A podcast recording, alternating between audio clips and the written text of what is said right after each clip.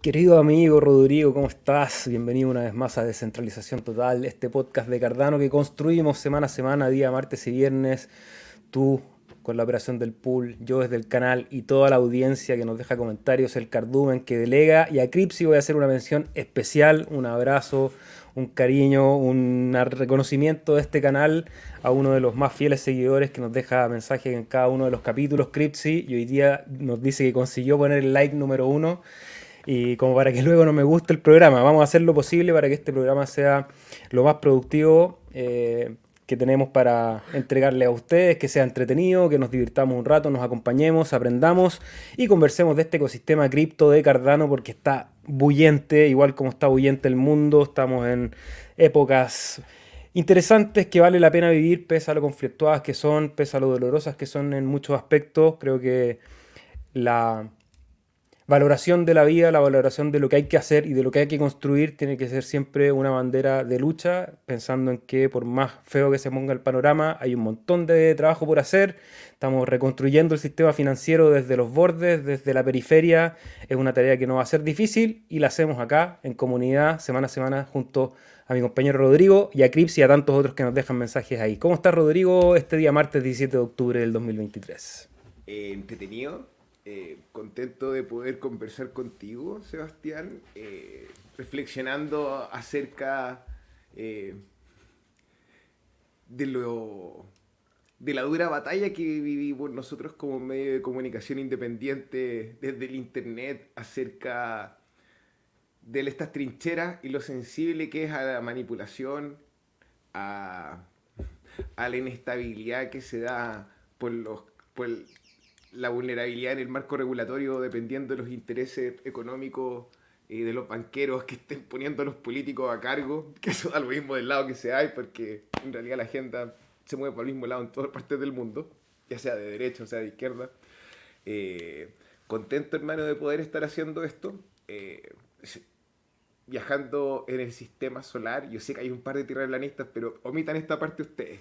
Pero desde esta esfera llamado el séptimo planeta, desde afuera, entrando a la estrella en la cual nosotros giramos alrededor, viajando al centro de la Vía Láctea, hermano, compartiendo esta oportunidad única de entre los miles de años de civilización, poder coincidir con todos ustedes en esta batalla, que la libramos con un gusto, en contra de la inflación, en contra de todos los malulos que piensan que a través de la guerra pueden mover la economía, la constante inflación a costa de las vidas. Es verdad, Sebastián, en toda esa lucha, en toda esa maldad, en todo ese aprovechamiento, hay amor. Hay gente del otro lado que está poniendo resistencia. Hay una revolución y qué bueno hoy día estar otro día más contigo, hermano. Y una manera de resistencia pacífica, eh, sobre todo en el contexto que estamos, es importante validar eso, que tenemos la posibilidad de quitar el, valor de, las manos de, quienes lo han controlado siempre y que lo han asociado con actividades ilícitas, con movimientos de los estados que son poco deseables. Hoy día tenemos la alternativa de crearlo de manera descentralizada, como se llama este podcast. Obviamente que estamos, creo, en los albores, todavía es temprano, todavía es quizás demasiado pretencioso la, frase que decimos siempre de que vamos a cambiar el mundo, pero no, creo que no queda otra. Creo que no queda otra. Lo hacemos nosotros desde el lado cultural, desde la difusión, de la conversación, la filosofía, la, creación de comunidad, el compartir ideas también.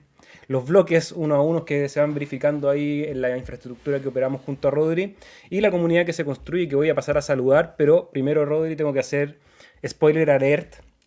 Hoy día me agarré del clickbait y no hay ningún ETF de Cardano, quédense tranquilos, lo que leyeron la portada a manera rápida, solo quisimos hacer una humorada con una noticia que vamos a revisar que tiene que ver con las fake news que estuvo ayer repartiendo Cointelegraph y que nos pegaron un velón de casi 3 mil dólares en el caso de Bitcoin, una recogida de liquidez interesante, vamos a explorar un poco eso, vamos a ver qué está pasando con la deuda, eh, vamos a ver qué potencial tiene también de que se continúe ese movimiento, si, efectivamente el ETF se llega a aprobar una vez que las noticias se empiecen a, confirmar. Tenemos algunas noticias de la comunidad de Cardano y vamos a conversar primero con nuestra gente ahí que se conecta. Dime, Rodri, yo voy a arreglar el foco. Me cuesta creer, entendiendo en la era de la desinformación en la que vivimos, de lo que ocurrió ayer, fue una casualidad. Me cuesta creerlo, padre. Creo que es súper sospechoso. Habrá estado el pelado Gensler haciendo una operación eh, para controlar a la sociedad a través de los medios de comunicación, cosa que llevan haciendo hace muchos años, ¿no? Como que digamos, ¡Uy! no se me Y lo van a hacer, o sea, ¿te cabe alguna duda que lo hacen y que lo van a seguir haciendo? Yo sé que todos ustedes que están ahí detrás del podcast lo saben, porque es parte de la dinámica con la cual leemos las noticias, que es tratar de ver qué intenciones hay detrás de cada uno de los medios. Pero ¿te cabía alguna una duda, Rodrigo? ¿Cómo lo viviste? ¿Lo, viviste en vivo? ¿Viste las repercusiones? Yo ayer no estuve tan conectado al cripto, que andaba trabajando, andaba sacando fotos. Eh, por el Twitter ahí veía, pero no alcancé a... Ya, ya leí la noticia cuando había pasado, digamos. Me desperté temprano, tenía que trabajar y, y de repente alguien... No estaba ni mirando el precio y de repente veo un tweet así. Y de repente una alarma... O sea, no, no veo un tweet, veo un mensaje en el, del cardumen y de repente veo la alarma en mi teléfono y dice, el Bitcoin en 29.000 y yo así, ah, esto debe ser un bug. Y de repente... Y todo así... Afírmate, afírmate. Y, yo así, wow, what the fuck, ¿qué pasó? ¿En qué minuto? Porque la noche anterior había mandado un mensaje diciendo que eran 160 y pico días para el halving, 5.3 meses, eh, nada, y aparte que vivimos en una era de la ansiedad en que, claro, rápidamente en el WhatsApp, en el Telegram, se aprobó el ETF de Bitcoin y empezó a replicarse la información, porque eso es lo que ocurre hoy día. Nosotros, en lo personal, somos, somos repetidores, somos antenas de un montón de información que recogemos y tratamos de eh, entregárselas a ustedes. Tratamos de que haya un filtro, tratamos de mantener el espíritu crítico, de ver dos o tres fuentes y con eso generar la información pero también comprendo, sobre todo cuando se produce esa euforia que deriva del precio, y ahí pongo el gráfico en pantalla para ver la vela que nos regaló ayer el Bitcoin.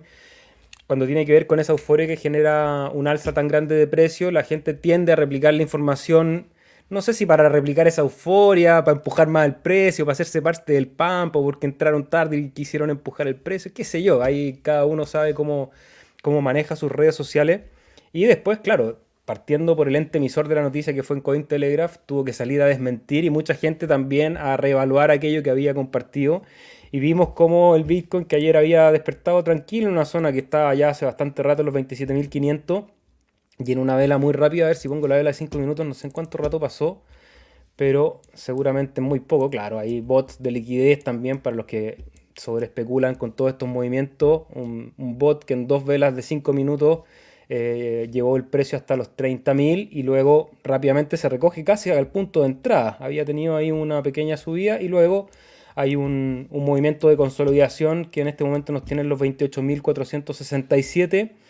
Em, creo que con ese batacazo de liquidaciones van a haber algunos días un poquito más tranquilos, con menos volatilidad pero también recordar que el escenario global está siempre muy complejo y que cualquier cisne negro que pueda aparecer un día también puede pegar otro velón, quizás esta vez hacia abajo, para liquidar a todos los que se pusieron en long, pensando que ya con ese movimiento de barrio hacia arriba, eh, toda la gente que estaba posicionada en short, que era bastante en las redes, se veía el retail que había todavía un pesimismo esperando una última caída, quedan todos liquidados los sobreapalancados.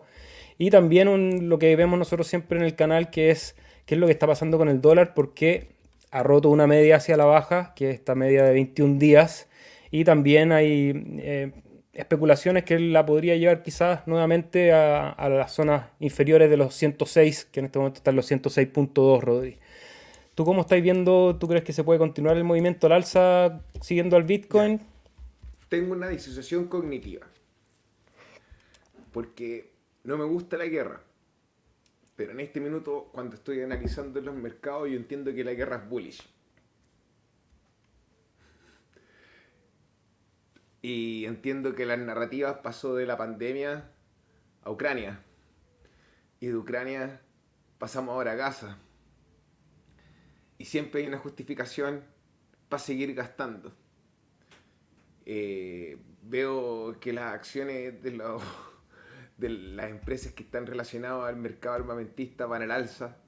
Por ende, una ruptura de la tendencia al alza del dólar no creo que sea algo que podamos ver inmediato en, la próxima semana, pero sí en un, un, plazo más largo. Si puedes poner por favor en mano las velas a tres meses. Porque así sacamos el ruido. ¿Qué fecha es esa corrida grande, esa vela que vemos, no era de los 80, sino que esa tendencia que llegó a los 120? Acá. Ese, mi perro, sí. 2001. Octubre de 2001. Desde julio del 2001 en realidad. Eh, puedes poner en Google, por ejemplo, la ley, eh, la ley patriota, ¿cuándo salió? ley USA Patriot. 11 de septiembre del 2001. Uy, qué, qué extraña fecha ¿eh? para los que les gusta la numerología. 11 de septiembre del año 2001. Ya, un año después del ataque a las Torres Gemelas. Este no es el canal, ni vamos a hablar de, de la Matrix, ni nada, no me voy a desviar. Pero. No tenemos los músculos de Andrew Tate. Hermano. Déficit atencional, vamos. en este minuto, el, el, gasto fiscal es una forma de, de evaluar el dólar y cuando, ¿qué pasa cuando devaluamos el dólar? Suben las acciones. Entonces, este es un minuto donde el mercado está rotando. ¿Y por qué estoy especulando sobre esta situación? Es porque, uno, estamos todos así pensando, oh, vamos a vender este delfín, tal cual como cuando estábamos en el pic del mercado, oh, no voy a vender, esto sigue. eh, ok, el manejo de la emoción así totalmente lo opuesto. Entendiendo que la secretaria del Tesoro de Estados Unidos, la señorita Yellen, eh, doctorado en economía y a muchos años de expertise, no estaremos de acuerdo en la tesis, a mí me falta para estudiar, no estoy ni cerca de tener un doctorado o hacer el trabajo que ella hace, así que voy a dar esta opinión con mucho respeto primero, pero me parece que viendo que en Estados Unidos existen tantos problemas de salud, existe tanto problema con la inmigración, existe tanto problema con la salud mental, eh, y tenéis plata para poder montar dos guerras pero no tenéis plata para subsanar el problema interno.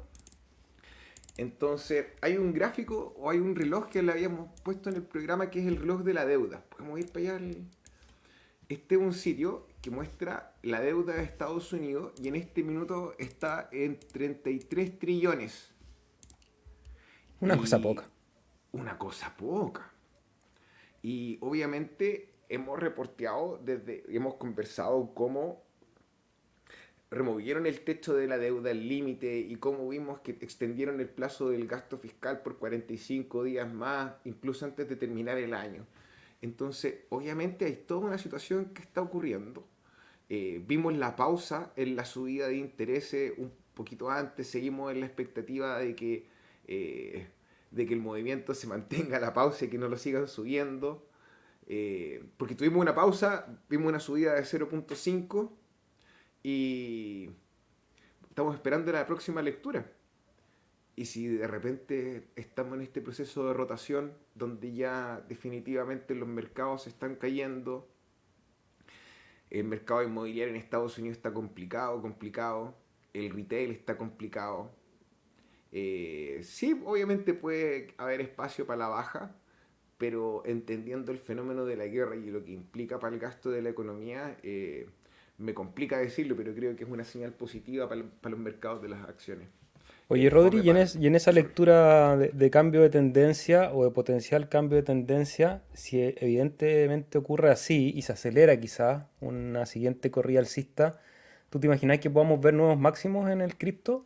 O, ah, quizás, podemos, o quizás podemos ver, porque lo que pensaba yo, a lo mejor se produce un rally efectivamente para reorganizar también el, esquema de deuda, que pueda reinyectarse de nuevo liquidez al mercado, que al final lo necesitan por toda esta, esta cantidad de polos de conflicto que están generando, y eso eh, eventualmente puede generar unas corridas, pero que precisamente por lo prematura puedan tender a ser más cortas y a lo mejor no llevarnos a los máximos históricos, que de repente es una narrativa que desde el lado nuestro, desde los medios independientes, de los youtubers, se usa mucho, se usa mucho obviamente como, como gancho de atracción, es decir, cualquier persona que está ingresando a un ecosistema que implica una inversión, uno dice, fantástico, o sea, si invierto ahora en los 0.24, vamos a aprovechar de mirar el, precio de ADA o los 869 Satoshi ahí cayendo, vamos a ver si llegamos al fondo, pero a los 25 centavos de dólar, en el caso de ADA, ADA dólar, valga la redundancia, eh, uno dice, ok, máximo histórico 3.4 y ayer el Crypto Crow salía que era 6.6, hay otros que lo ponen en 5 y tanto, otros que lo ponen en 8 y en 9 y se genera también una narrativa de la euforia de la potencial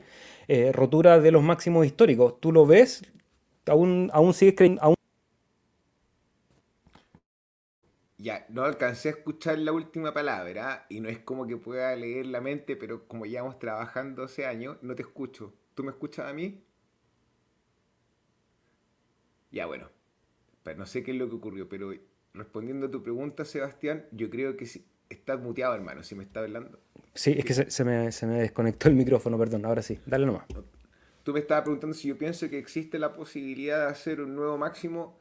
Yo creo que tal cual como hemos visto que la deuda ha ido aumentando y, y hay una relación entre cada vez que aumenta la deuda y están estos ciclos inflacionarios, lo hemos reflejado en los mercados, no tan solo en el Bitcoin o en, las criptomonedas, que es un mercado más chiquitito. En este momento tuvo un trillón de dólares. Pero. Pero pienso que sí, pues, hermano. Si estáis endeudados hasta los cogotes, hasta el, así, acá, o más arriba, y necesitáis pagar, obviamente tenéis, no podéis sacar un poquito. No, no, le podéis decir al banco, ya dame, estoy endeudado por un millón, dame 10. no alcanzáis a hacer la vuelta. No pagáis, no pagáis ni los intereses. Claro, entonces ese, esa es mi hipótesis. Claro, obviamente puede ser que no ocurra.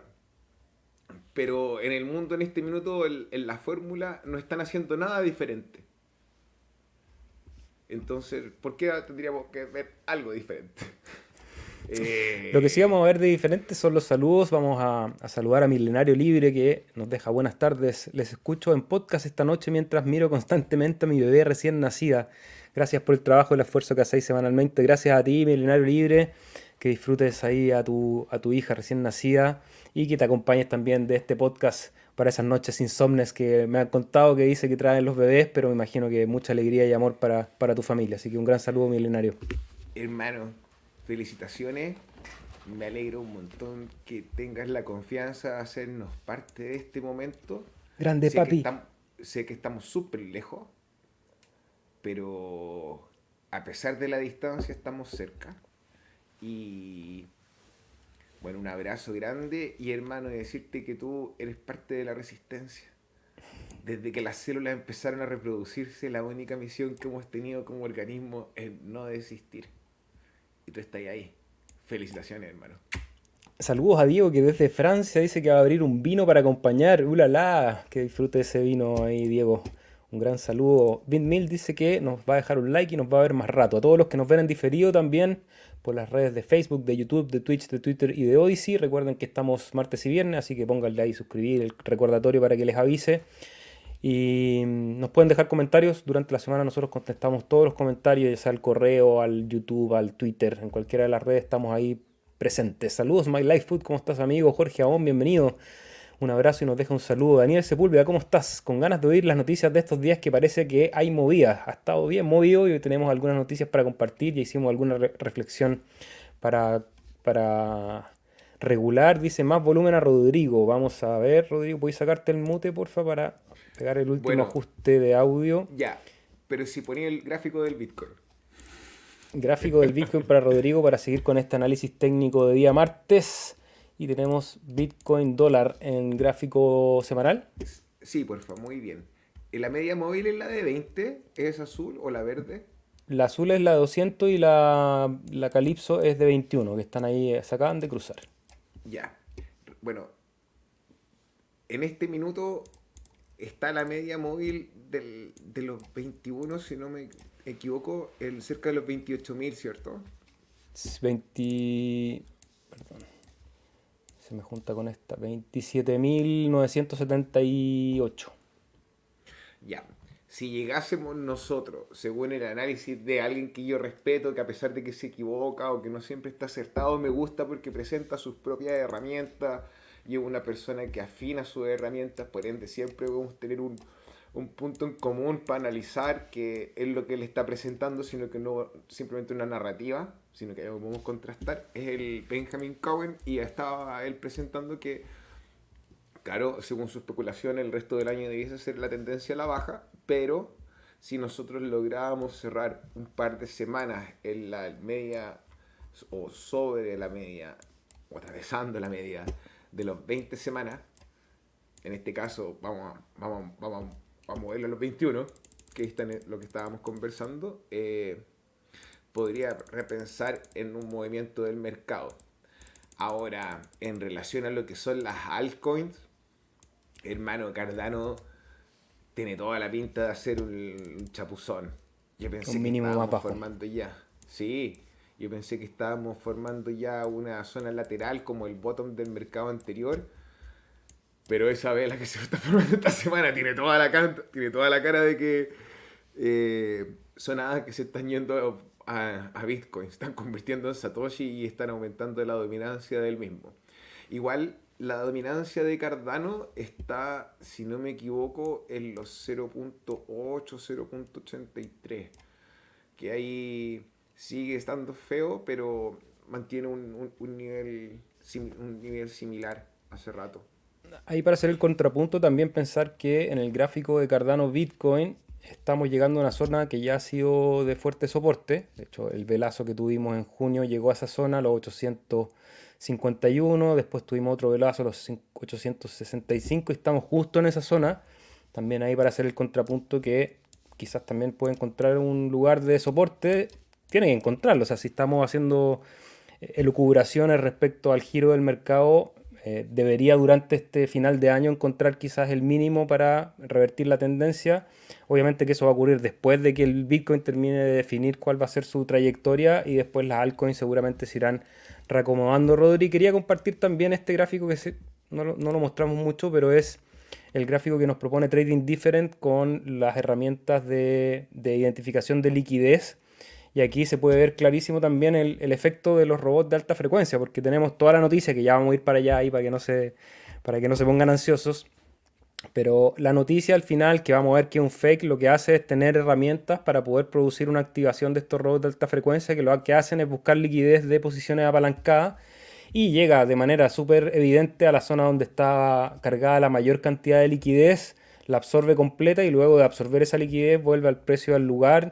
Incluso acá en la herramienta que está en la dirección de la operación de estas máquinas de liquidez anuncia más o menos una media hora, una hora antes, como que prenden esas máquinas. Sería interesante preguntarle a los creadores del, algoritmo cómo, lo definen, pero es bien interesante ir siguiéndolo porque al final también uno puede hacer toda una, narrativa de cómo se va a seguir moviendo el precio adelante, con la deuda con todo, pero los que ejecutan esas acciones terminan siendo computadores eh, sin mucha operación humana, por, lo que puede determinar la, la vista de este gráfico. Entonces también es interesante revisar esos lugares para uno tomar posición. Y aquí, por ejemplo, podemos ver que la siguiente zona de mayor liquidez cargada está hasta los 32.300, pensando en que si se quiere seguir tirando mechazos, si sale la noticia de TF al día siguiente, cualquier cosa, tiene liquidez hasta ese lugar. Es poco probable que llegue a los 34, por ejemplo, porque tiene que absorber primero toda esa liquidez. Y lo mismo hacia la baja. Si nosotros vamos a buscar dónde se concentra la liquidez en la parte baja de la herramienta, podemos ver que hay bastante liquidez hasta los 23.240. Entonces, si va a ir va a buscar liquidez con fuerza, uno podría pensar en esa zona, eh, armar posiciones en largo pensando en una reversión. Pero bueno, son solamente herramientas para hacer. O vaya abajo, tiene toda la pinta que va a seguir aumentando la dominancia de Bitcoin. Sí, aparte que está ahí. O sea, nosotros en este escenario, por mucho que hagamos el podcast dos veces a la semana, Cardano es un actor súper secundario dentro de todo lo que está pasando y Bitcoin está allá arriba. Está allá arriba en, la conversación de dónde se está moviendo el dinero y tiene que pasar eso primero para que después pudiera eh, eventualmente entrar ese dinero en las altcoins. ¿Puedo hacer un, hacer un, hacer un comentario de vieja veneno? No tengo cómo, con qué cubrirme la cabeza en este minuto, pero Así tal cual como Ethereum tiene esta relación con, con JP Morgan, ¿tendrá Cardano alguna relación con los bancos? ¿Habrá algún interés de por medio, una conversación que no sabemos, algo que están cubriendo la espalda? Según la comunidad de XRP, de XRP, hay varias gente que piensa que el Carlos Hoskinson estuvo involucrado en las conversaciones eh, eh, acerca de que, si iba a ser un security o no Ethereum. Él hizo un video el fin de semana y explicaba que no. Pero en la conspiración está la conversación. Y me dio espacio a pensar y dije, oye, y a lo mejor ¿este tendrá algún acuerdo con alguno de estos cerdos? Eh, y como no sabemos, vamos a estar investigando y le vamos a contar apenas nos enteremos. Oye, te, aprovecho de contar, Rodrigo, que ayer participé, eh, iba manejando una reunión y mm, me agarré en el Twitter un space que iban a hablar de Cardano, pero de gente que no era del ecosistema de Cardano. Porque uno participa constantemente en los space de, la TAM, de la criptoría, de otros actores del ecosistema en español y, y, los mismos en inglés también, con Charles incluso ahí protagonizándolo.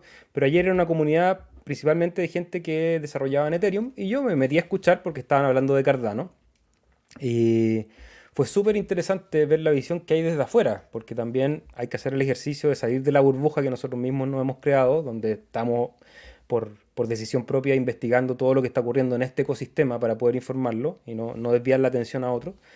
Pero nos damos cuenta también del desconocimiento que hay fuera del ecosistema. A mí al principio me dio risa porque era de verdad una suma de disparates en muchos casos, eh, de, falta de conocimiento y yo después le dije al organizador que en realidad lo, valoraba por abrir el, espacio a conversar. Me tomé la palabra un segundo para poder responder algunas de las dudas que habían, porque y, lo que me tocó hacer fue hacer un mea culpa, pues decir, ¿qué, es lo que nos está faltando a nosotros eh, para que ese mensaje pueda llegar a la gente que está desarrollando, que está invirtiendo en otras blockchain, que de verdad creen que aquí no pasa nada? Y, uno se da cuenta semana tras semana que están pasando un montón de cosas y cosas que uno no ve en los otros ecosistemas tampoco, como para verlo a un nivel competitivo, Rodri deberíamos. De, ¿Sabes qué, hermano? Acabo de. Una idea creativa. Hacer un clickbait así: Solana destruye Cardano. O Ethereum destruye Cardano. A ver si logramos enganchar con una parte de la comunidad que no es la de Cardano, que a lo mejor quiere estar interesadas en. En, en, patear en el suelo a Cardano. de hecho, bueno, eso, eso era lo que buscaban también ahí, porque que era como dar, dar luces de si Cardano potencialmente es una buena inversión y que también me dejó con una buena sensación, porque dije, ok, aquí había gente que creía que Cardano definitivamente no tenía herramientas para competir en el ecosistema y dije, bueno, este es el mejor momento para invertir en Cardano, obviamente si está teniendo esa visión desde afuera, teniendo la información que nosotros entregamos aquí martes y, viernes. ¿Te imaginas, hermano, ellos fueran capaces de darse cuenta que Polkadot usa Ouroboros y ocupa un mecanismo de segunda capa como Hydra. ¿Te imagináis tú si se dieran cuenta? O, o por ejemplo, ellos vieran que los input endorsers, que esta posibilidad de interactuar con el protocolo de una forma más eficiente, de forma concurrente y paralela, no es tan solo una invención y una especulación y un paper y una investigación que armó Cardano, porque obviamente dentro del open source, uno una vez que saca esta publicación, si viene otro superdotado y se pone a escribir eh, y a probar y a lanzar, eh, él lo puede hacer y puede sacar un proyecto adelante. Entonces Cardano yo creo que lentamente se va a ir posicionando con herramientas, como por ejemplo Mitril.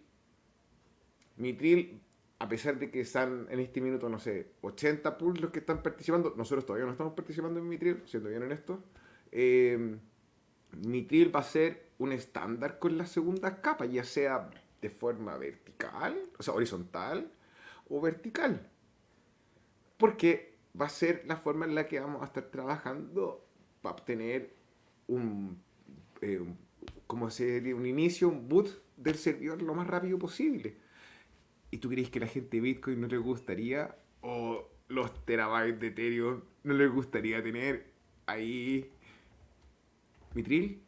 O los 500 gigas al día de Solana, ¿no le gustaría tener un vitril? Mi perro. y aparte que ahí, a lo mejor hay alguno de, las personas que estuvo ayer conversando, porque los dejé invitados, les dije que hacíamos este podcast para los que se quisieran informar con mayor profundidad. Y... Ah, se me fue la idea. te, iba, a contestar respecto a lo que me estaba hablando de Mitril. Ah, que yo le hacía una pregunta, ya, ya volví le hacía una pregunta que si ellos conocían en otras redes gente que estuviera operando infraestructura o que estuviese desarrollando y la gente no conocía, como que suponía y hay otra gente y una de las cosas que a mí me, satisface de este ecosistema es que yo conozco a la gente que está construyendo, conozco al operador de pool acá al lado mío, conozco a los otros operadores de pool, sé qué tipo de gente son, eh, no todos obviamente, pero uno conoce a la gente, por qué están aquí, la vocación que tienen, la gente que está desarrollando aplicaciones. Ahí, de hecho, Individuo Analógico nos saluda y Canto Nahual también. Y nos recuerda el buen invitado que tuvimos el viernes, un tremendo desarrollador. Y, también Individuo Analógico dice que World Mobile sacó un bombazo que ya vamos a ir a ver. Vamos a apurar los comentarios para ir a la noticia, Rodri. Menuda manipulación del mercado con algún medio implicado, sí, terrible. Bueno, pero es lo que se espera también, tampoco hay que, hay que ser ingenuo en este ecosistema, solamente estar informado y actuar en consecuencia. Saludos Manu, ¿cómo estás? Y a todos los peces del cardumen, bienvenido. Víctor Muez, ¿cómo estás? ¿Cómo es la velita? La velita, bueno, la vimos al principio, interesante vela, una vela que no veíamos hace rato ahí barriendo hacia arriba y devolviéndose. Pucha, yo no estoy, este tiempo he estado medio ocupado y no estoy haciendo trading activo, pero probablemente hubiese tenido mi orden por ahí cerca y estaría celebrando, porque, bueno, eso es lo que hace el precio, eso es lo que hacen los robots. La guerra de la plata, dice My Life Food. A alguien le interesa el caos en el planeta y así también podemos vender ansiolíticos y otras drogas que también mueven mucho dinero. Sí, es interesante eso que menciona. El otro día fui a una, celebración y aquí en Chile, bueno, no, no, es, no es un misterio que somos una sociedad bastante alcohólica, la gente toma mucho alcohol, es parte de la cultura el consumo de alcohol más allá de, ponerme eh, moralista respecto a, su, uso, eh, es algo que ocurre. Y lo que sí me impactó es que dentro de todo lo que sube, ¿sabéis qué no sube? El alcohol. La botella de pisco cuesta lo mismo que cuando yo tomaba pisco hace un año atrás. Y no sube. Entonces también ahí... No voy a decir quién porque voy a comprometer, pero en un minuto de mi vida alguien me hizo ver esa reflexión con el mercado de las drogas duras. Me dijo, la única forma en que un precio se mantenga es cuando hay alguien que te lo estabiliza. ¿Quién cruce las fronteras? ¿Quién puede hacerlo? Tal cual como dice mi perro. Hay alguien ahí. Y que aparte de toda esta maldad utiliza la deuda, ya sea estudiantil, ya sea la casa, ya sea la salud, para mantenerte ahí. Qué horrible Carlos. cuenta. ¿Cómo estás, Cripto Carlos? Un saludo desde London. Saludos a tierras inglesas, compañeros. Se ve una semana interesante, así es. Un poquito más de hada hoy. Todo subirá si el Bitcoin lo hace.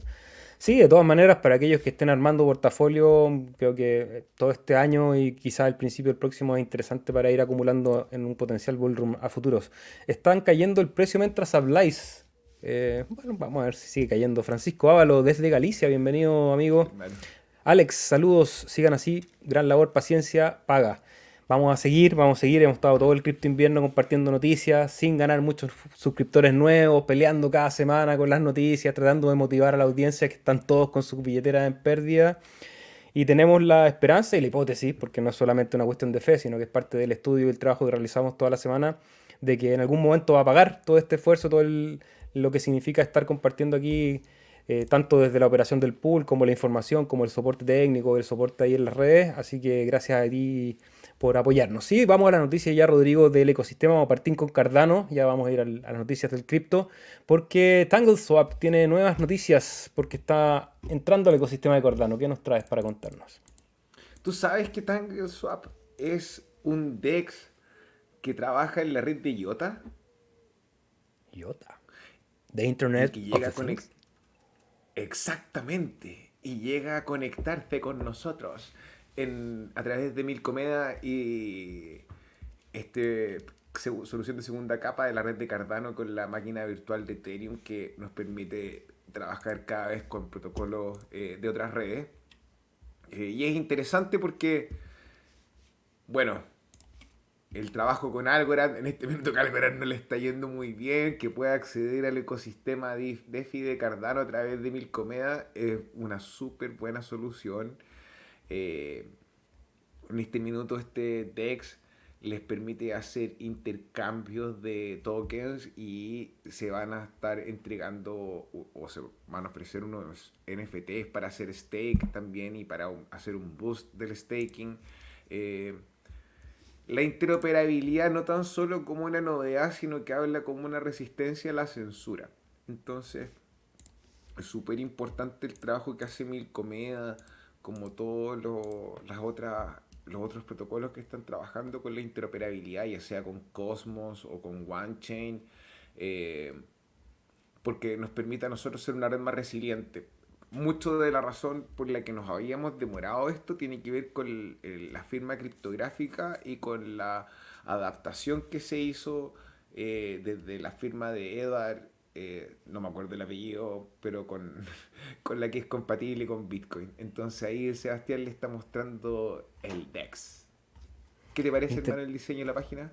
Está bueno, se ve bonito, sí. Hay que ver si, si tiene real utilidad, si funciona eh, a la altura de lo que ya está funcionando. De todas maneras, los puentes siempre hablamos, son esas cosas que uno quiere, pero que también eh, dan un poco de... Me gusta, pero me asusta, dicen por ahí. En el sentido que, claro, cuando hablamos de estas redes interoperables, van a tener que existir los bridge. Ahora sabemos que es ahí donde son las primeros o las capas de ataque que generalmente son vulneradas. Entonces, usarlo con precaución siempre si es que quieren experimentar, háganlo con poquito y van allá ahí de a poco familiarizándose con las plataformas concuerdo la opinión contigo y es un, es, es un diálogo que hemos tenido. El otro día escuché a alguien decir que era cerca solo del 2% de todos los bridges o puentes que hay en la red de Ethereum eh, habían sido hackeados. Entonces, estadísticamente, no era tan grande el porcentaje. Obviamente, las sumas de dinero para cualquiera de nosotros, eh, a mí se me llega a perder ese partido. Uh, uh, pero, eh, obviamente, si uno mide dos veces y corta una y está trabajando en protocolos de forma seria, eh, a lo mejor vamos a tener puentes seguros. No sé si invulnerables, pero puentes seguros. Así, safety first. Uh. Uh, uh.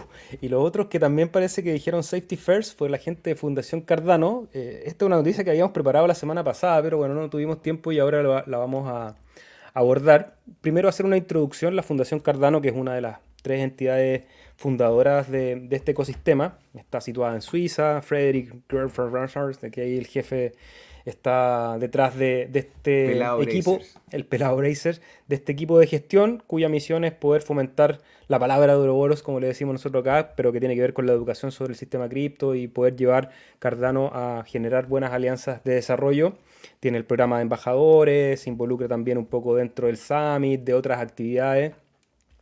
Y tiene dentro de sus billeteras, porque tienen billeteras grandes obviamente del, principio de, la era de Cardano, eh, tienen un sistema de delegación en que ellos van rotando a diferentes pools una cantidad de carteras. Nosotros hemos tenido la posibilidad de tenerlos una vez o no, o dos veces, dos veces, delegando con nosotros por un periodo de tiempo y van rotando estas billeteras eh, nosotros hace rato que no tenemos esa delegación, hemos postulado a cada una de las, de las posibilidades que hay. De hecho, en la última salimos seleccionados, pero hay un factor suerte también que al final determinó que no tuviésemos la delegación en este momento. Espérate, pero de nuevo, mírame. ¿Un factor? ¿Factor suerte? Listo.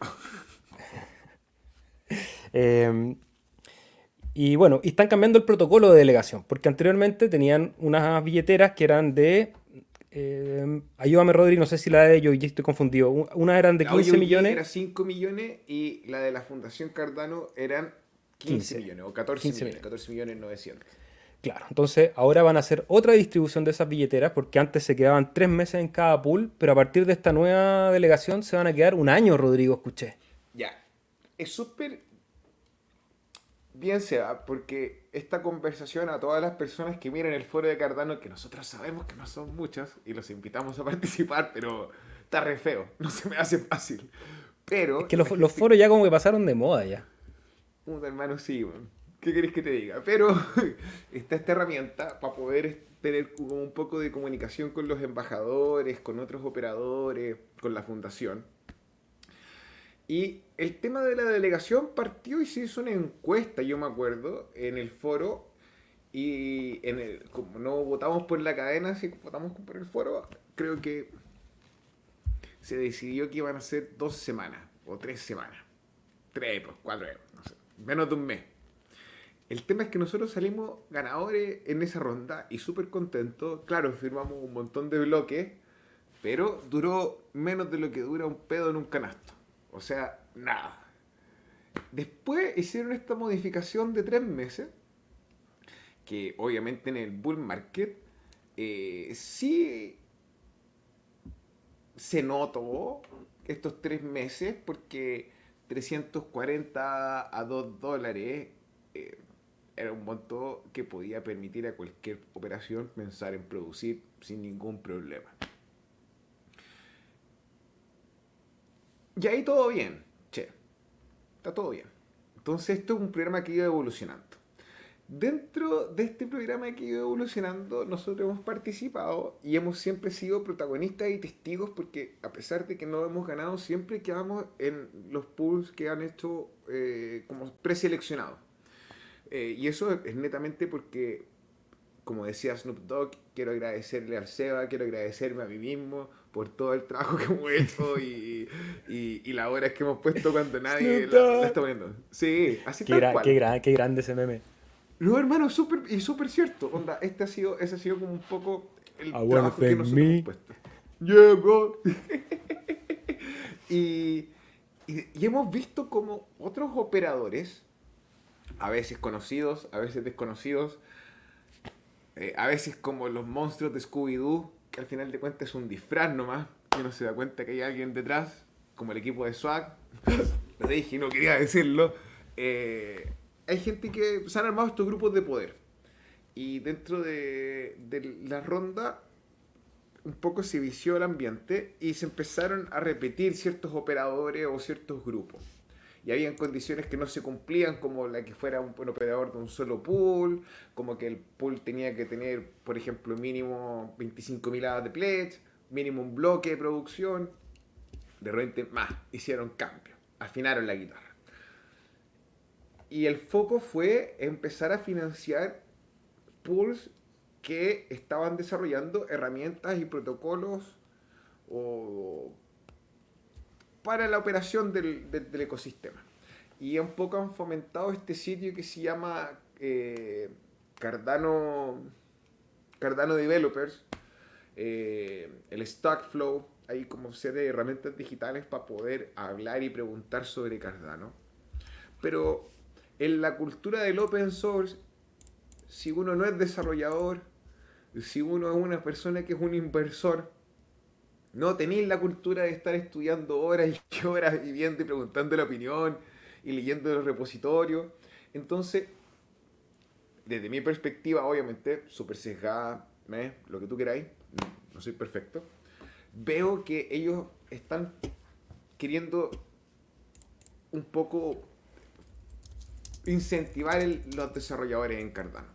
Ahora resulta que esta medida donde teníamos 90 pools, si no me equivoco, que se beneficiaban por este programa, ahora pasaron a ser 30 y en vez de ser 3 meses va a ser por un año.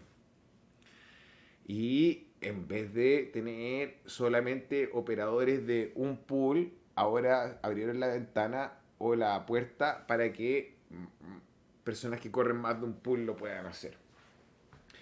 Esto produjo una reacción súper hostil por parte de muchas personas que son miembros de la comunidad. Y yo puedo entender, porque van a decir, pero ¿cómo vas a estar dándole la oportunidad de eh, beneficiar a algo que está en contra de lo que está escrito en el protocolo, que es un acto malo, que es correr más de un pool? Y estoy de acuerdo con eso, porque nosotros no corremos más de un pool. Pero eh, pero hay gente que de repente está desarrollando herramientas o lo hace y ya uno de repente balancea. No puedo ser un fundamentalista, sobre todo en esta época, entendiendo que somos personas y que hay intereses de por medio de cada uno, hay que lograr un equilibrio entre todos los jugadores. ¿Qué es lo que se me ocurre a mí que no estamos viendo? Es que a lo mejor los analistas económicos de la fundación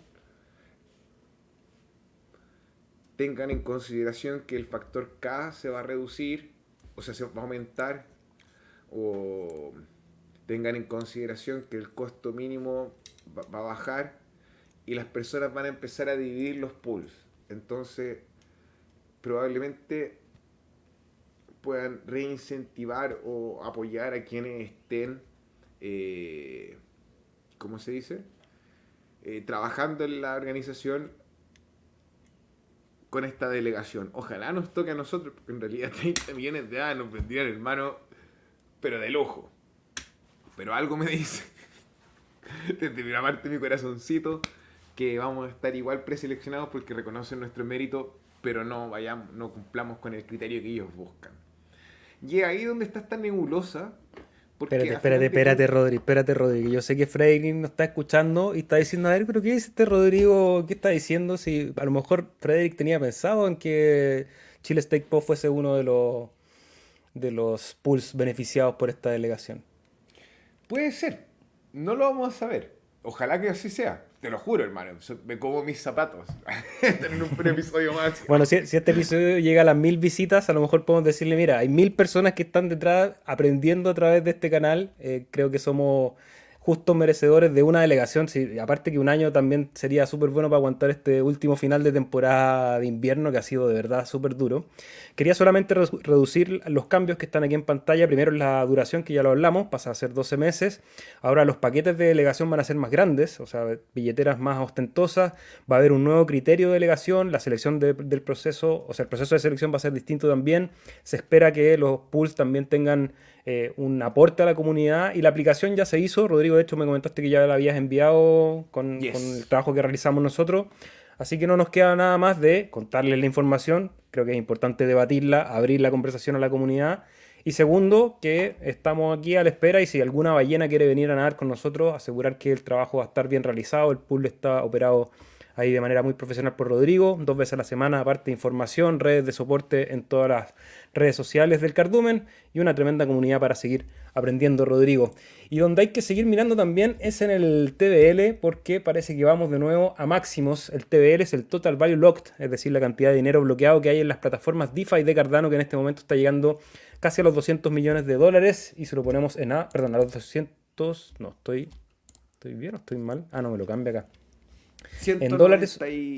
eso. Claro, casi 200 en dólares y si lo llevamos a. Estamos en los 780 aproximadamente. Ya, esto es una divergencia que existe entre el precio del ADA versus dólar y el par ADA versus su ecosistema, las alt de Cardano.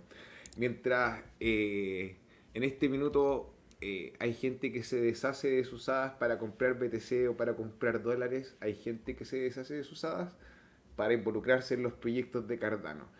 Y por lo que estamos viendo, la tendencia dentro del mismo ecosistema muestra que esta migración de hadas hacia las alts de Cardano es una tendencia al alza, versus que lo que estamos viendo en contraste con el par BTC es a la baja. Obviamente, el acceso de liquidez que existe en los pares de ADA dólar y ADA BTC son mucho más altos.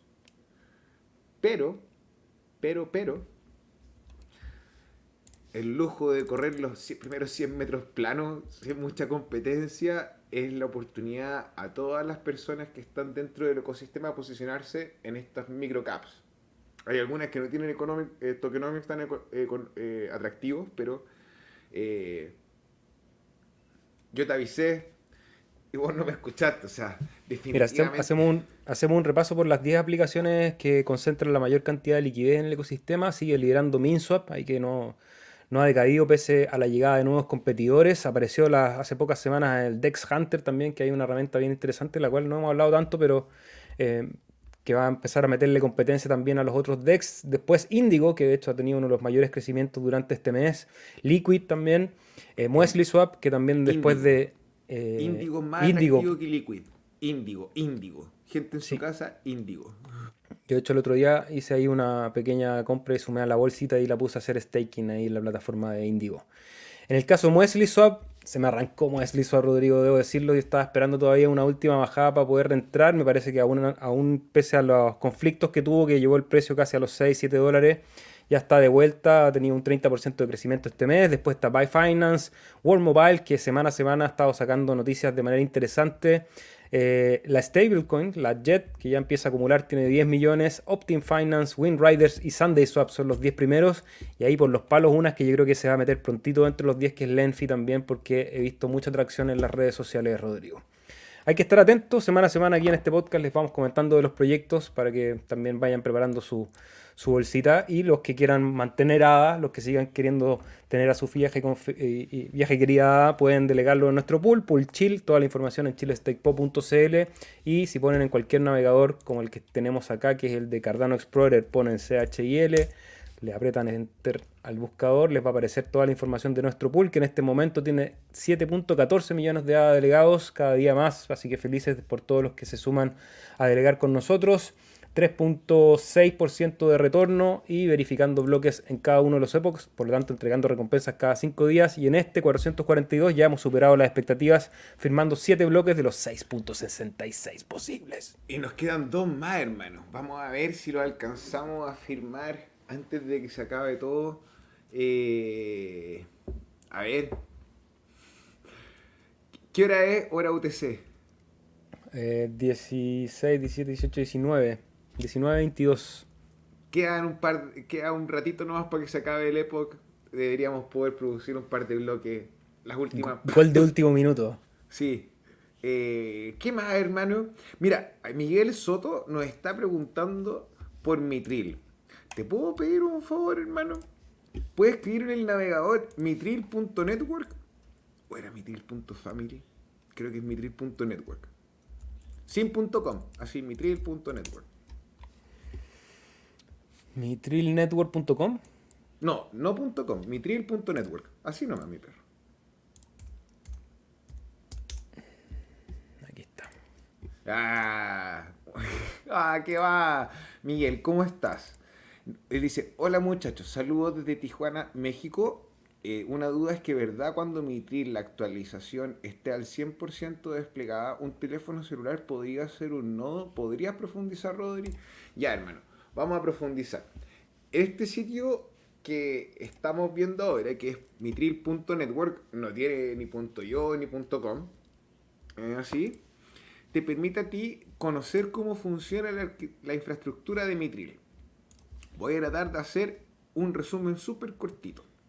Mitril permite sacar una fotografía a la base de datos de Cardano y que esta fotografía de la base de datos de Cardano esté a disposición de otros dispositivos para que puedan actualizar el estado de la base, de, la base de datos de Cardano de su, de, su infraestructura del computador donde están de forma rápida.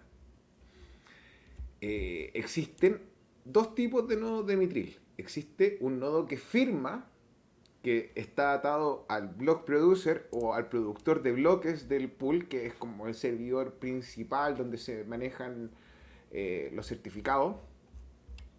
Y existe un, relay, que es otro tipo de servidor, muy lo mismo, pero no lleva los certificados. Esa es la única diferencia. Eh, pero el software es lo mismo.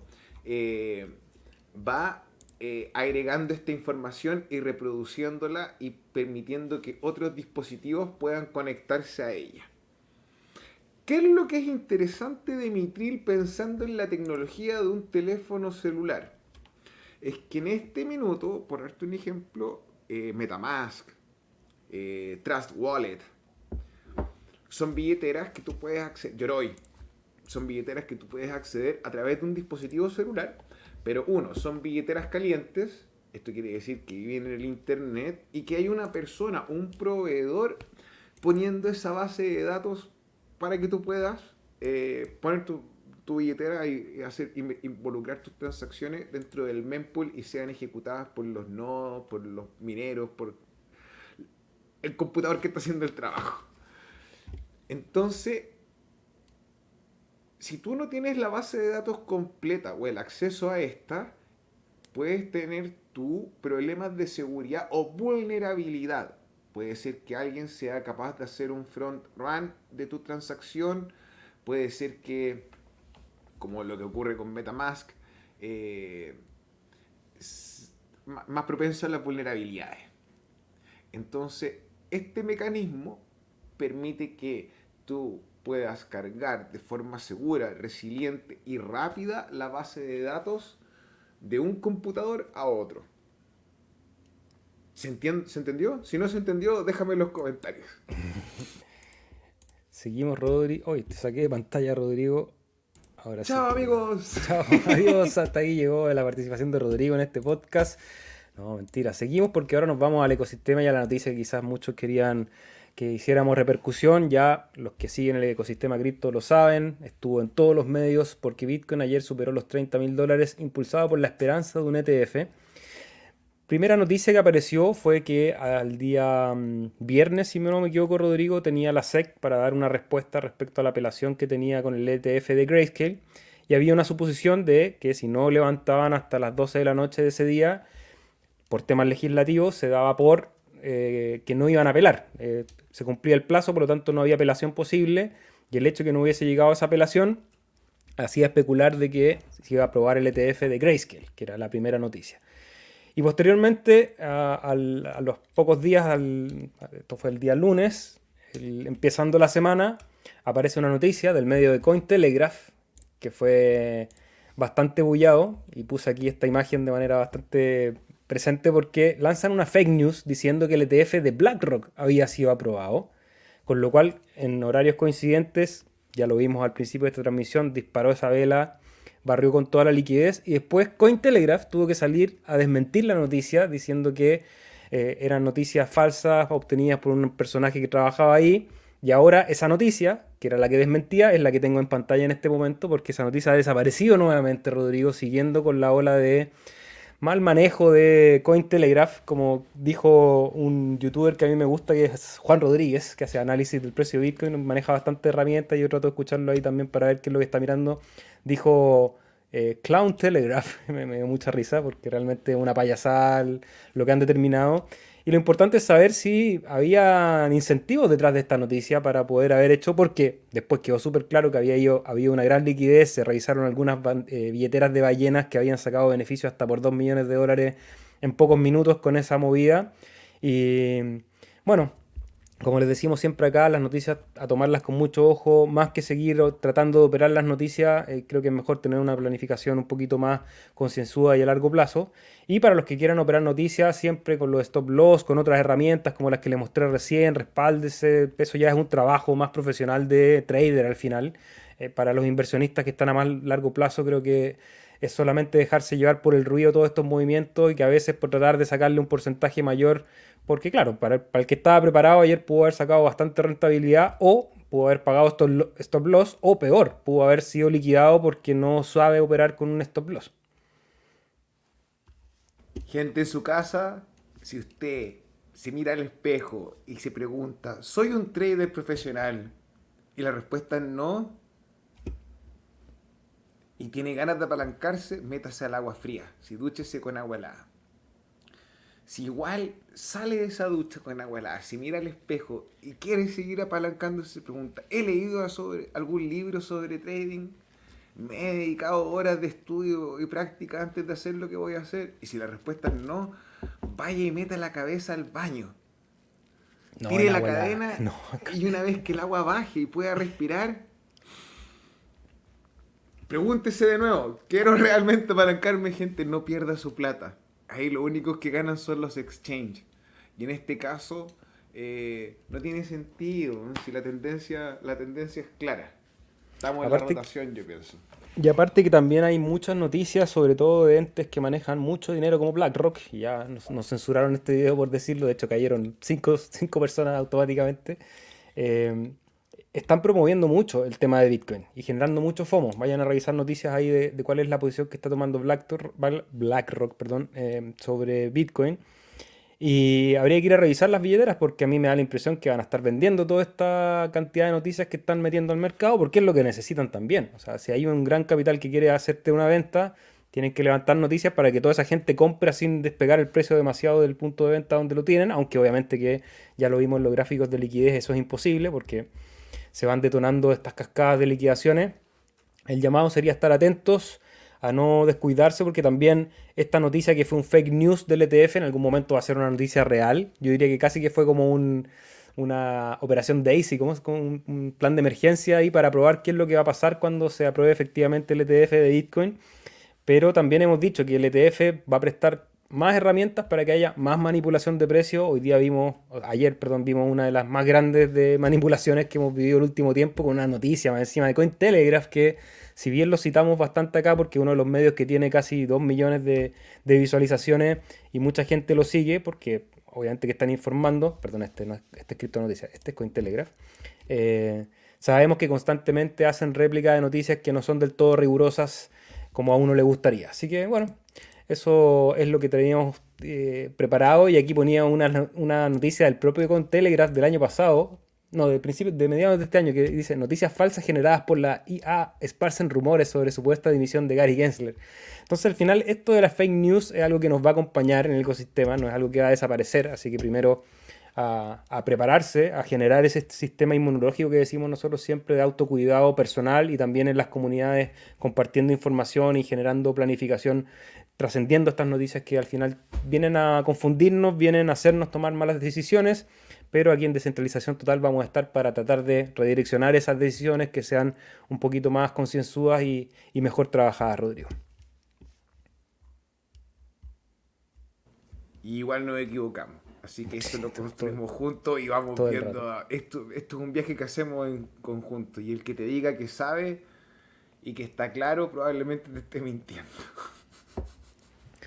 Sí, es loco. Eh, yo pensaba eso también porque, bueno, parte del estudio que realizamos nosotros, aparte de las redes dentro de Cardano y los Telegram, los Discord y los foros, los GitHub, uno también consume información de otros youtubers, yo abiertamente lo, digo. Hay youtubers que dicen, no, es que yo no miro a otros youtubers como para darse cierta importancia. Yo sí miro a otros youtubers constantemente para saber qué es lo que están hablando, qué generan en su audiencia y también porque uno se, se nutre de otra información con otras miradas. Hay youtubers que son muy, muy buenos trabajadores y que hacen un trabajo impecable al momento de informar, pero hay otros que también lo que hacen es atrincherarse en una posición, exagerar esa posición porque eso les genera muchas vistas y tienen sus seguidores que respaldan esa decisión, entonces se ponen alcistas todo el mercado, se ponen bajistas todo el mercado porque es una posición que a ellos les da comodidad como creadores de contenido, no como analistas del mercado. no voy a citar nombres, pero imagino que a ustedes ahí en su casa varios se les viene en la cabeza algunos que estuvieron alcistas durante todo el bear market, otros que en todo este año han seguido estando bajistas, pensando que ya llevamos casi un por dos de principios de año. Y creo que la solución más inteligente es evaluar constantemente, nutrirse de información y generar planificaciones a un poquito más de largo plazo. Humildad. Humildad. El mercado te muestra. My Life Food dice Sebas, eres un extra cardano, menudo, menudo ejercicio de salir a caminar, salir del camino a caminar. Sí, en realidad yo, a mí me, gusta, me gustan las conversaciones, me gusta conversar y me gusta sobre todo escuchar conversaciones. En los space no soy muy activo porque siempre estoy haciendo otra cosa cuando, cuando tengo la posibilidad de meterme en alguno. Ayer como iba manejando, de hecho primera vez que lo hice, traté de conectarlo al altavoz del auto y funcionó, entonces podía hablar ahí mientras manejaba sin, sin estar operando ahí. Rodrigo siempre me hace la, el recordatorio y yo se lo reenvío a ustedes de que tengan cuidado con el manejo del celular porque es algo que Creo que todos hemos estado ahí, nadie, el, que, el, que, el que no tenga culpa que tire la primera piedra, dicen. Pero sí a tener, a tener cuidado. Y, y más aún cuando son ecosistemas, o sea, son grupos de gente que no tiene la conversación que tenemos nosotros aquí. Entonces, bueno, mi labor personal, digamos, pero también ahí hay una labor como embajador de Cardano, es ir a contarle a otra gente qué es lo que está pasando y de manera súper, como este podcast, o sea, nosotros nos ponemos aquí, les contamos a ustedes qué pasa, traemos links, tratamos de comparar información y hacemos que esa información se, siga divulgando. Y es importante ir a otros círculos de gente que está conversando de otras cosas que a lo mejor le interesa porque aquí hay un espacio para, creer, para crear, para construir em, aplicaciones, DeFi. Hay gente que pensaba que todavía no habían herramientas de DeFi en Cardano. Eh, hablaban de descentralización desde un punto súper agnóstico, digamos, pensando en que ya con todo lo que ha pasado este año de discusión, solamente de discusión, creo que hay una masa importante para hablar de gobernanza dentro de la red de Cardano que no existe en otras redes. O sea, acá están, estamos todos hablando de gobernanza y unos quieren hacer la constitución y otros el CIP y otros esto y cambiamos el CIP y hacemos medium y hacemos podcast, discutimos y hacemos talleres y viajamos a Edimburgo y acá y allá. Eso no es casual, es porque hay un montón de gente tratando de pensar cómo se construye una gobernanza descentralizada y eso creo que nos, pone como pioneros. Eh, con esto tampoco quiero generar un FOMO absurdo, porque todo el sistema de gobernanza puede ir terriblemente mal, como también algunos de los actores han querido mostrarlo. Pero que existe esa discusión ya nos despega de todas las otras redes que al final sigue siendo un pequeño grupo en las fundaciones que administran y crean. Acá se está haciendo el proceso de llevar la vara hacia la descentralización. No sé, así lo veo yo. No sé, Rodrigo, cómo lo ves tú. Este es un viaje que hacemos todos juntos. Eh, yo he ido aprendiendo, no soy un experto en computación, no soy un experto en blockchain, pero he tenido la suerte, el interés y las ganas de empezar a estudiar. Y eso no les pasa a todos, entonces muchas veces, como conversábamos, se replica una opinión que no necesariamente tiene, tiene una base para darse, sino que simplemente una opinión. Y todos tenemos una opinión. Entonces, eh, el trabajo de, la conversación, como estabas planteando tú, desde la sinceridad, la buena onda, casi como que te invito a mi casa a conversar, mira, tomo un café. Eh, claro, eh, es muy saludable, es amigable. Yo creo que a nosotros como comunidad nos ha ayudado a mantener un chat súper sano. Onda, no nos insultamos a pesar de que hay diferencias políticas abismales entre las opiniones de uno y otro, que de repente digo, pero. Hace frío. ¿eh? Siempre prima el respeto. sí, miro por otro lado. Pero siempre prima el respeto. Y eso es lo primordial, creo. Porque, eh, más que mal, uno a través de los hábitos de la educación es capaz de mostrar una intención. Y todos tenemos, o por lo menos en esta comunidad del cardumen, la intención de crecer. Ojalá que en otras comunidades se replique, pero. Eh, no sé si están todos tan interesados en la educación, hermano. Saludos a Manu que nos deja ahí, dice falta la innombrable. Se referirá a... No sé, no sé a qué se refiere. Leoncio Cirilo desde Pelotillogues, bienvenido amigo primitivo, qué mal.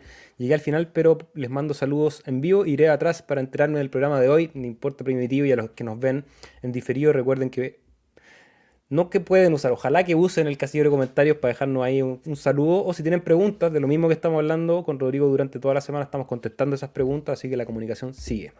Fake o no fake, dice Leoncio, mis BTCs y no los vendo hasta que esté muy viejito, faltan muchas décadas, soy Minelian, casi centennial. Es una buena estrategia, creo que el largo uso genera una reducción del estrés bastante importante en este ecosistema también hay que evaluar eh, y, llevarlo al papel, hagan sus tablas Excel, pongan fechas, plazos, valores, tengan ahí una estructura para que cuando eso ocurra ustedes ya tengan un plan, porque creo que nos ha pasado todo al principio, en los primeros ciclos, uno no tiene muy claro el plan, lo tiene y lo va cambiando y lo va adaptando y al final uno termina siendo la víctima de toda la emoción del mercado y la idea es no ser víctima de la emoción del mercado, sino que poder sacarle provecho, sacarle beneficio a esa volatilidad que vamos a tener en el ecosistema cripto. Yo creo que todavía uno o dos ciclos más hasta que quizás eventualmente el asunto se estabilice. Entonces, pensando en muchas décadas, sí, puede ser un plan perfectamente activo si a ti te acomoda. Si quieres acortar, a lo mejor también es bueno saber tomar beneficios de los ciclos, eh, no quedarse también ahí presa del FOMO porque en algún momento va a entrar el FOMO, en algún momento va a entrar esa burbuja y se va a inflar el precio, eso va a ocurrir, eso a mí no me cabe duda. Entonces también hay que eh, ser bastante eh, tranquilo para poder tomar decisiones en ese momento. Sé que no tiene mucho que ver, pero sí tiene que ver, perdóname. Hay más de 37 millones de hadas que están delegados en pools que están retirados. Es súper importante, claro, en largo plazo. Aún así, la inversión es una responsabilidad que tienes con tu capital. Entonces, eh, te agradezco, hermano, de estar participando de los podcasts y de la educación y la conversación y la comunidad. Eh, entonces, eso, ojalá que si ustedes tienen la delegación en otro pool, no importa, pero revisen si está vendido o no. CryptoBoy pregunta, ¿cuál es tu precio objetivo de hadas a mediados del 2025, Rodri? ¿Te la juegas? ¿Me la tiráis de vuelta? Tú primero. Último, último trimestre de 2024, primer trimestre de 2025, creo que podríamos ver máximos 5. Eh, 5 dólares. 5 a 10, dependiendo de la sanidad de los actores de este mercado. Sí, a través de la entrada del ETF y la regulación eh, implica que no vamos a tener un FTX o un Luna manipulando el mercado, yo creo que podemos ver bien interesante porque pienso que el gasto el, la inflación va a ser más grande, porque la deuda es más grande, por ende la cantidad de dinero inyectar debe ser más grande. Esa es mi hipótesis. Hay que darle like, nos recuerda Diego, muchas gracias. Eh, y luego, eh, mejor no poner ahí, no poner montos, pero ojalá que salga bien el trade. A todos, buenos trades, buena semana. Nos vemos el viernes, así que muchas gracias por habernos apoyado con un like. Si se suscriben, les van a avisar cuando estemos en vivo junto a Rodrigo. Nos vemos el viernes, compadre. Que tengas buena tarde. Eso. Un abrazo, hermano, a los Indiana Jones. ¿Por qué a los Indiana Jones me dejaste metido? Nos vemos el próximo día,